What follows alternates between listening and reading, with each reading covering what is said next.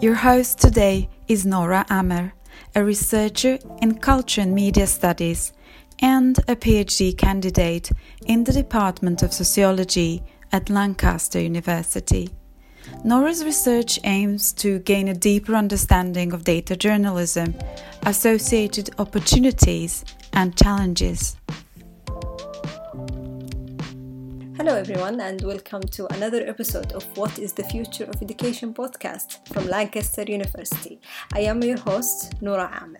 And our guest today is Professor Sarah Dillon. She is a professor of literature at the University of Cambridge. Uh, I have to admit, I'm a little bit nervous to host a podcaster and a radio expert, but I hope I can be even a little bit closer to her level. Hello, Professor, and thank you for joining us. Hello, it's a pleasure, and no need to be nervous at all. thank you, thank you.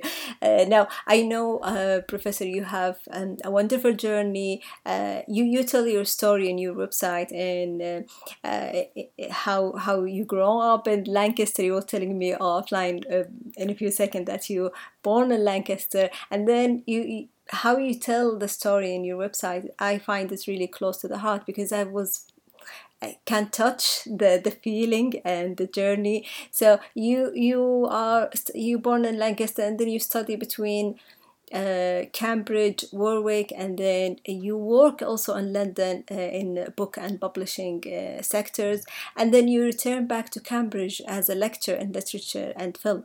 So I'm um, I think I'm more curious to know more about you, Professor. Can you tell us more about your uh, experience in academia, your research interest, and also your the relationship of your research to maybe the, the topic of the, our podcast, the future of education? Of course, yeah. Um, so as you have noted, I've I've travelled geographically, at least within the United Kingdom, um, but I've also travelled uh, disciplinarily, one might say, as well. Um, if I hadn't come to Cambridge to start reading philosophy, I was going to do maths. Um, so I uh, my ways have have uh, bifurcated interestingly along my career. I did come to do philosophy, then I changed to literature, um, but I, and I, I spent a lot of time in philosophy and literature in my early career, but much more recently, over the last um, five years or so, my interest in the interactions between literature and science have uh, come to the foreground again, as well as um, the book Storylistening, which was published in 2021 with Claire Craig, where I'm very much thinking about how you make a case for the cognitive value of stories, so the, the kinds of knowledge that they offer, and how you make that case to an external audience. So I've spent most of my career within higher education. But how do you convince people outside of education of the value of my discipline in particular, English, but of the humanities disciplines more generally?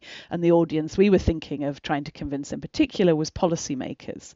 So I am not a scholar of education. I haven't studied um, practices and processes of learning, but obviously I am a practitioner as a as a professor. Um, pedagogy is a huge part of my job and what I do, and this podcast comes at a very nice moment. I was in New Zealand over the summer on a teaching fellowship at the University of Canterbury, and I gave some papers around the story listening work. And a number of the questions I got were precisely on this topic. How has the work that you've been doing to advocate for the value of the humanities to lay out the cognitive value of what we study and what we produce, how does that connect to education? How does that connect to what we teach our students? How does that connect to ongoing learning in wider publics? So I'm delighted to be here to kind of uh, poke at those questions more.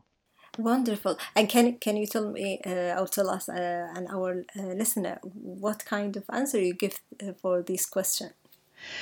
Well, I'm still thinking about it. Um, one of the things we're trying to do with the next raft of story listening work is build capacity in early career researchers in academia and at, post, at postdoctoral level and at PhD level um, for people to do projects around what I call public criticism. So that's that's thinking about how we study our discipline, but in a how or how we do the studies of our discipline, but in a way that produces results that are useful and um, helpful to people not within our discipline. And this is not to diminish uh, disciplinary work which feeds back within a discipline and, and cre- creates you know evolution and vitality that's hugely important.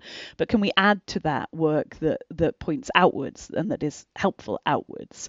And i think that's probably easier to do at early career and phd what i'm less sure about is what that means for undergraduate education because I think at least within the institution I work in, the University of Cambridge, which is obviously very old and has very embedded um, traditions around what we call our tripos, which is roughly equivalent to a curriculum. Um, paradoxically, both within that setting, change is very easy, but also big change is very difficult. So I learned a lot uh, being in New Zealand from their sort of almost more liberal arts uh, kind of introductory courses in the first year, which do build in interdisciplinary working, which do build in thinking about the public value and the impact of your work.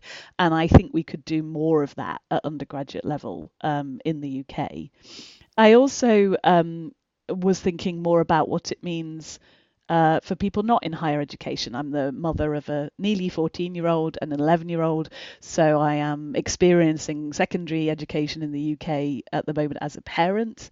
Um, and I'm also uh, thinking about arguments we made in the book about uh, needing to help and develop what we call um, narrative literacy, which um, I'm sure some of your contributors will have talked about. Riel Miller's uh, work, who was the head of futures at UNESCO, on futures literacy. Um, and narrative literacy, as far as we're concerned, is is the ability to understand and process narratives rigorously. So you know where the stories you're consuming are coming from. You know, therefore, whether they're reliable and rigorous or not. You're able to present, you're able to contextualize the information you're getting from stories alongside other types of evidence that you will also be learning to process, like data um, and other kinds of mathematical evidence. So we do think there's a very strong case for, um, especially in an age where stories circulate so visibly and quickly and from so many different sources to really in the future of education at, all levels and across all sectors of society develop that narrative literacy more.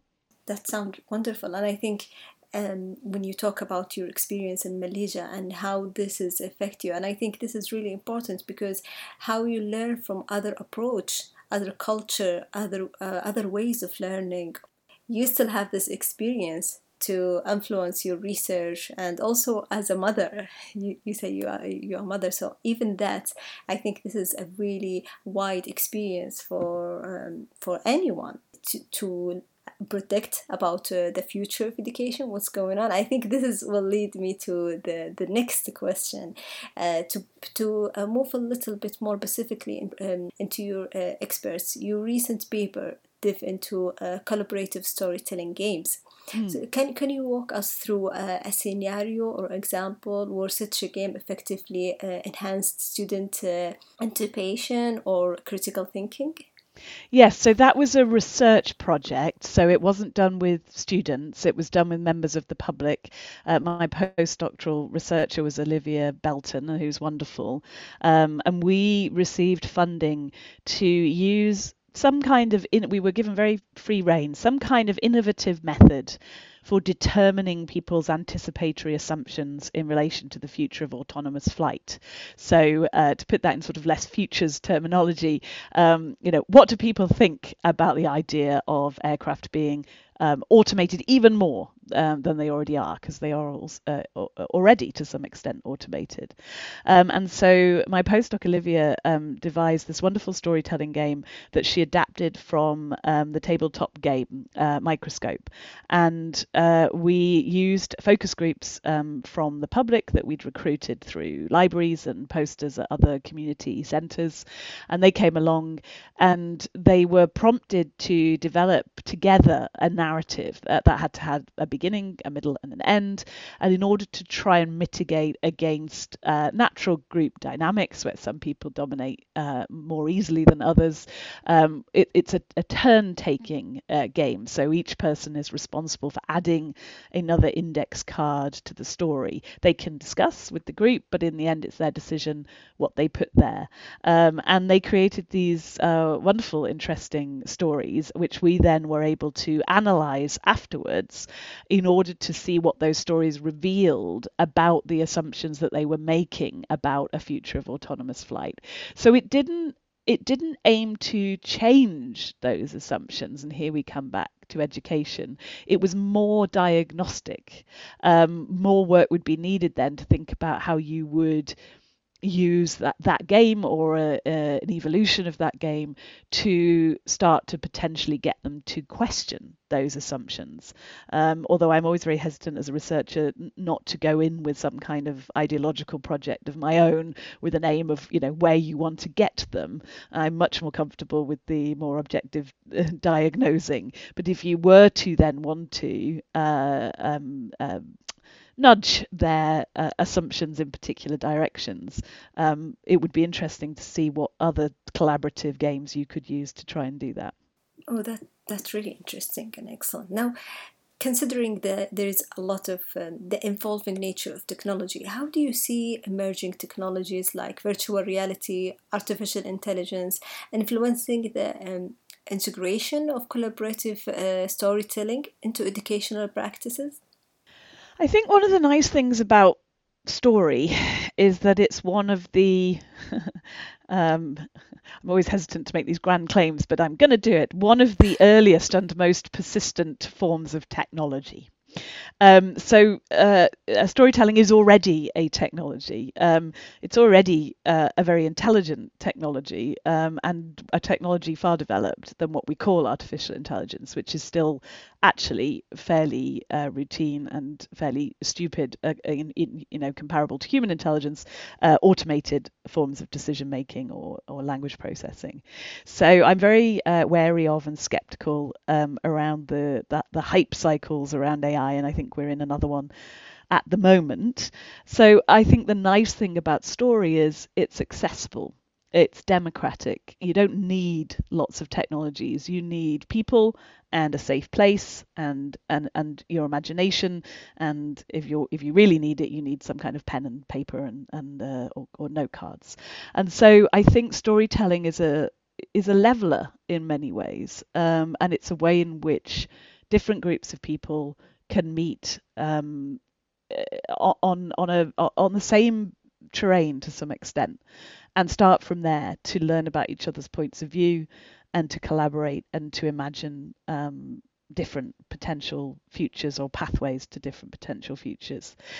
That doesn't mean I'm uh, I'm I'm massively skeptical about the integration of technology into education at all. I think it has its uses. We're all having to adapt at the moment to Chat GPT, and what it may do is simply mean that um, some of the more mundane elements of prose construction can be outsourced, but it's not going to replace um, the uh, imagination and the creativity and the intelligence that's behind what goes into that prose in in more complex forms.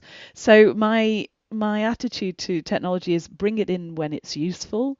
Um, it's most useful when there's already a human in the loop, and and and, and there continues to be, um, but it doesn't it doesn't need to replace some of the very good technologies we already have. Amazing. But let's go back to the method that you use in the paper because um, the focus group and to ask them to tell their story. So, can, can you tell us more about the method that you used? Because I find it really interesting.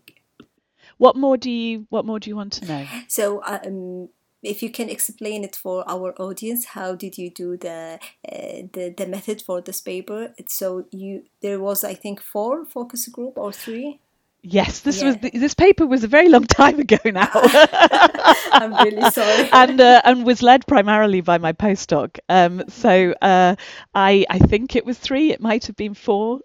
Um, so my postdoc recruited a number of participants for a number of focus groups, and they were invited to a room uh, at the research centre that I was based at at the time. They were given some food and some drink. They were initially um, uh, shown some clips from um, sort of uh, primarily dominant Hollywood movies around autonomous flight. Uh, when we looked back at the method, we we wondered if that was wrong actually and i think if we did it again we might have missed that bit out because we think that the clips that we chose necessarily then steered them to thinking about certain things such as weaponization um, rather than other things. So we think that that was probably a little too leading. Um, but as with all these kinds of experiments, you, you try something and you reflect on whether it worked and then you refine your method. Um, and after they'd watched the clips, they then had an open discussion um, to sort of get their their juices flowing and their ideas going and get them comfortable with each other because these were strangers, um, they never met before um, around the topic, and then they were given the uh, the index cards and they were given the instructions for the game. Olivia chaired the sessions, but uh, in a in a non-interventive role, in the sense that her job was merely to make sure that they followed the rules of the game, but not to intervene in any of the um, story creation. And then one by one, they they each took it in turns to write their bit of the story on a card, place it somewhere along the table. Um, they didn't have to place it chronologically; they could place it anywhere along the row of all the other cards that had been placed down. So if they wanted to kind of jump back and add something to an early story element, they could um, and they uh, eventually had to get to some sort of conclusion. Uh, and I think we went around each circle maybe three times to get a complete story. That was really interesting. But the the reason why I ask you about the method because it was when I was reading your paper, I was thinking about the how can we use this method in classroom? Do you, do you mm. think this is possible? So I haven't used um, that specific storytelling game with students, but I have used um, Stuart Candy's game, The Thing from the Future, um, which is a wonderful card game that he gives an account of in Miller's Transforming the Future UNESCO book, which is very nicely open access available um, online. Um, and uh, it's a card game that provokes what I think of as flash fiction, so very short stories. Um, you get uh, certain steers, so a certain a certain distance temporally into the future, a certain object that you need to think about, a certain kind of um, mood or emotion that you need to connect it with. And everybody writes these very short flash fictions uh, and hands them in to the moderator. And then the moderator reads them out, and everybody has to kind of um, vote for the one that they like best in some way. And I, I used that in a feminist science fiction MPhil seminar, and it was very good for one for generating actually of your creative writer.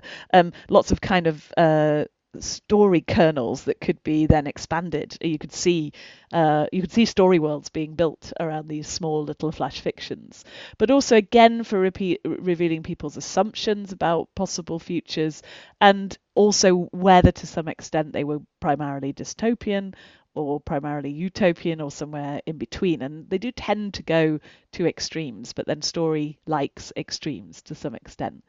The collaborative game, yes, I think um, there's no reason why it couldn't work uh, in a classroom, and there's no reason why it couldn't work in a you know a, a primary school classroom to to some extent maybe not reception but uh, once they uh, are able to read and write a little bit. And this comes back to my point about the technology of story being um, uh, so accessible um, because it means that children can do it too.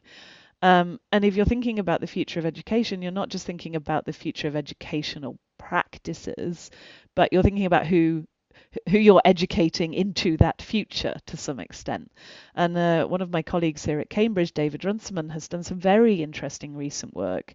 Um, in fact, if you uh, pop along, uh, sorry to advertise a different podcast, but uh, to the uh, Bennett Institute for Public Policy podcast at Cambridge, uh, David has done um, a podcast on his work around um, the children having the right to vote basically, um, and the sense in which uh, younger people um, sh- should be I was going to say should be respected more and I guess actually that's the point trusted more to to be rational to be able to think things through to have their own views on important topics particularly the ones that are going to affect them when those of us who are older are going to be long gone.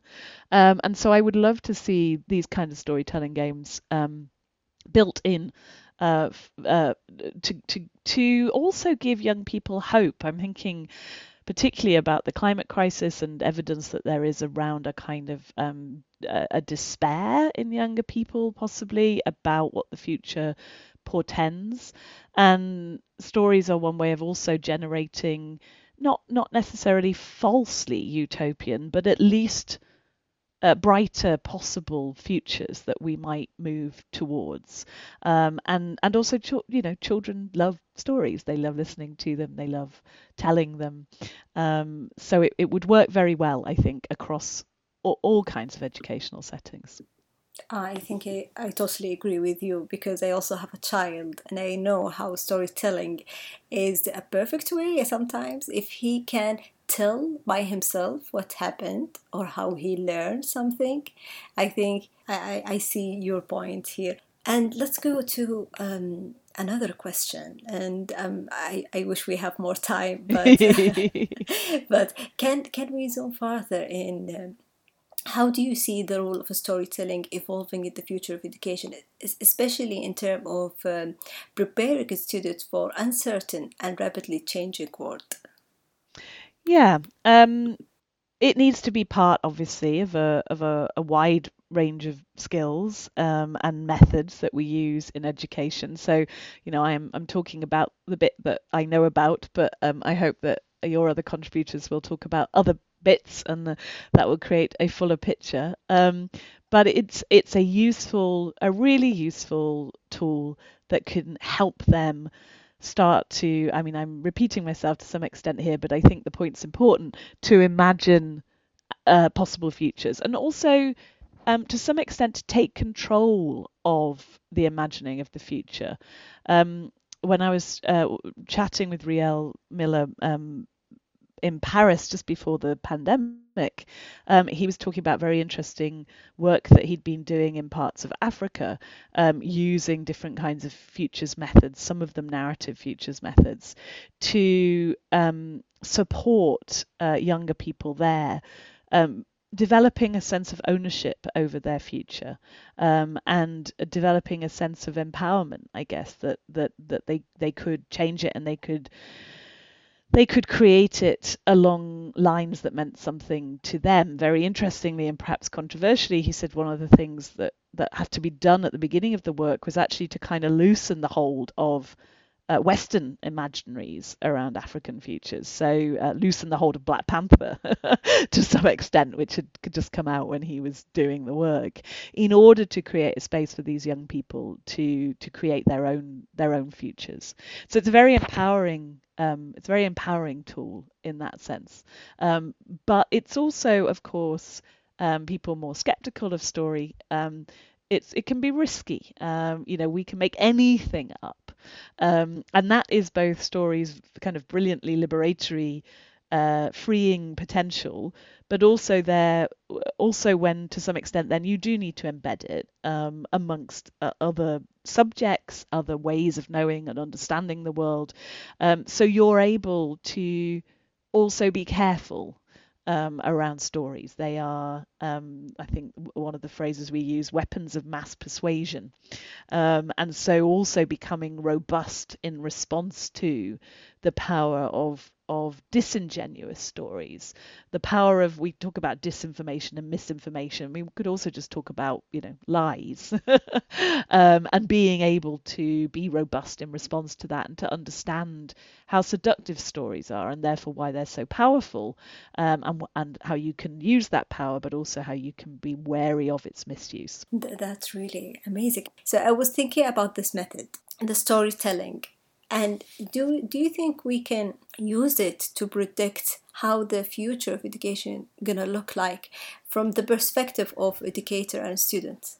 Oh, I love it. So you'd use a, mm. it'd be a kind of meta meta study. Yeah. So you'd the topic of the story telling exercise would be the future of education. Yes, why not? I think that would be a lovely idea and I'd be I'd be really interested to know what people came up with yeah i think if, if there is uh, if there is any of our listener doing any research about the future of education this is i think i believe this is really interesting way because you, you have no idea how people think or feel about the learning process.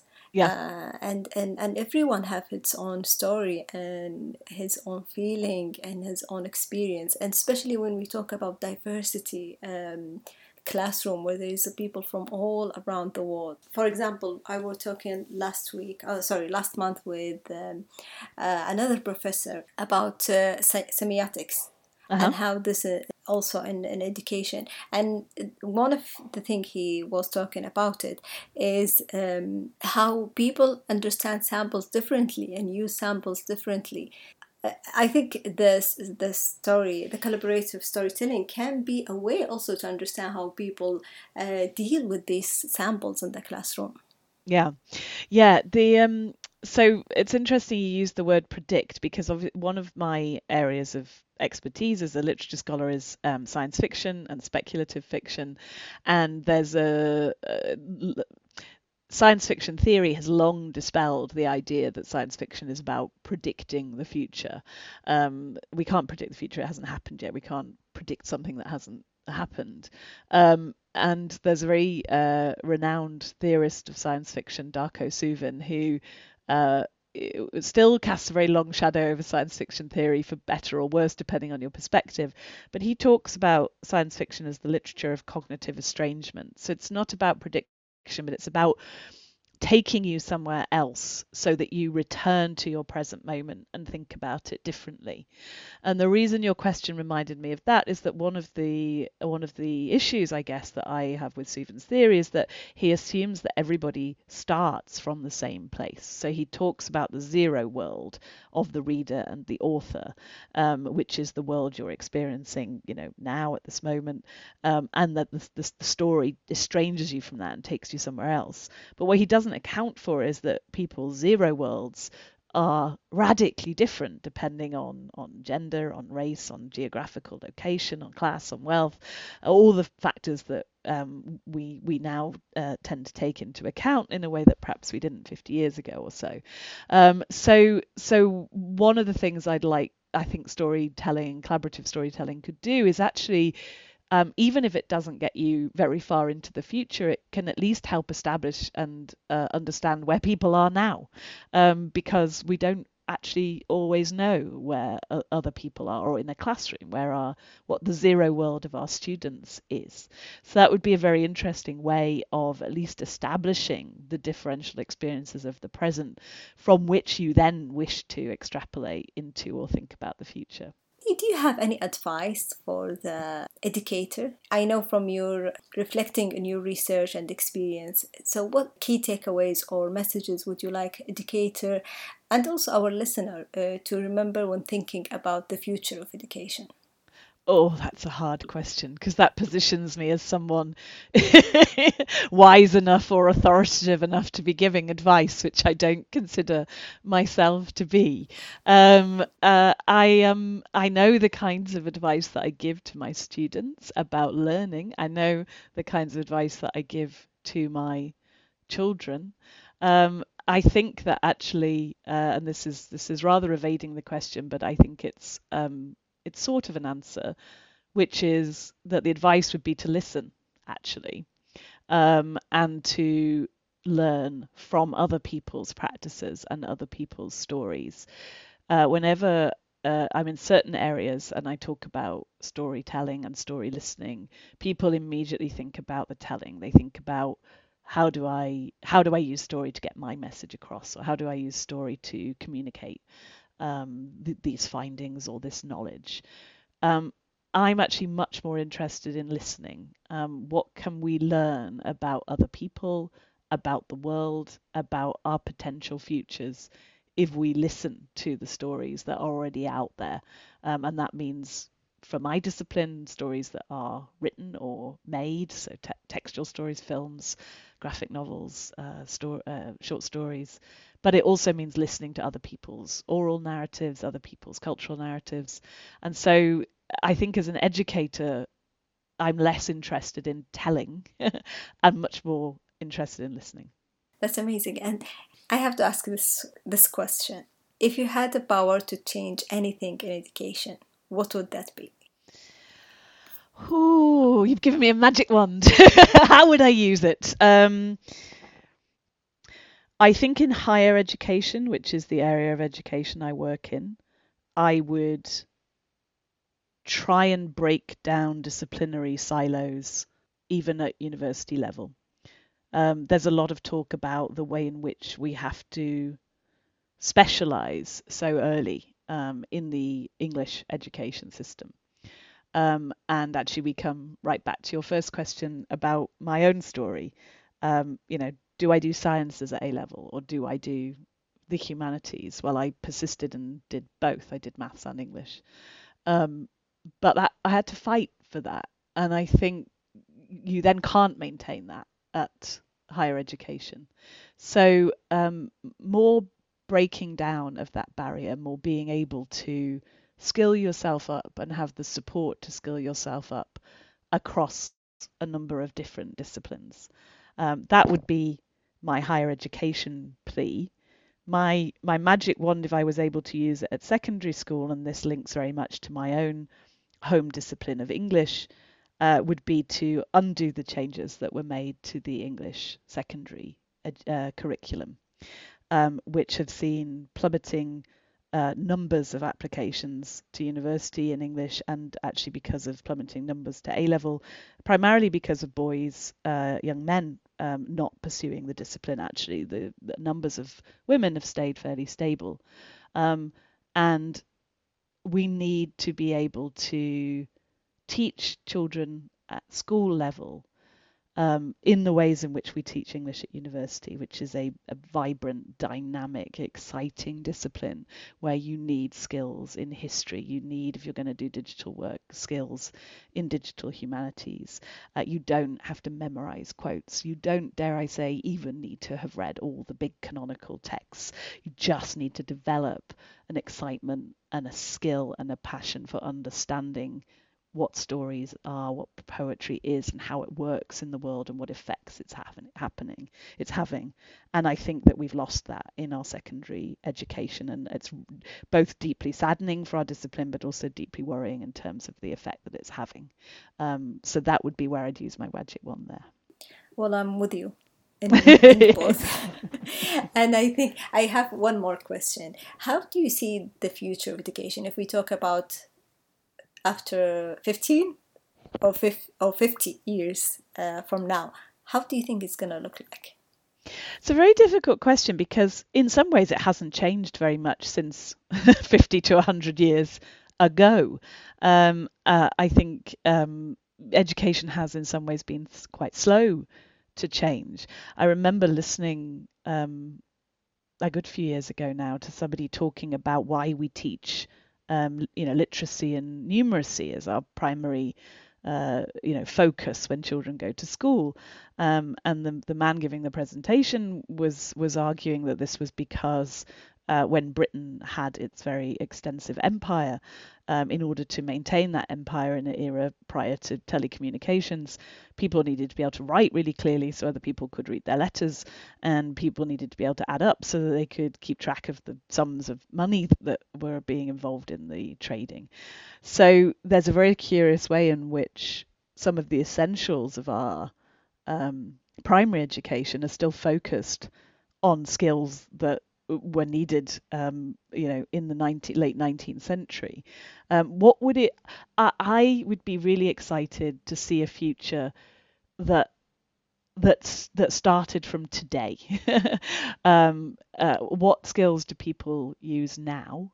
What skills are, do we and, and what skills do we still think are valuable and important from the past?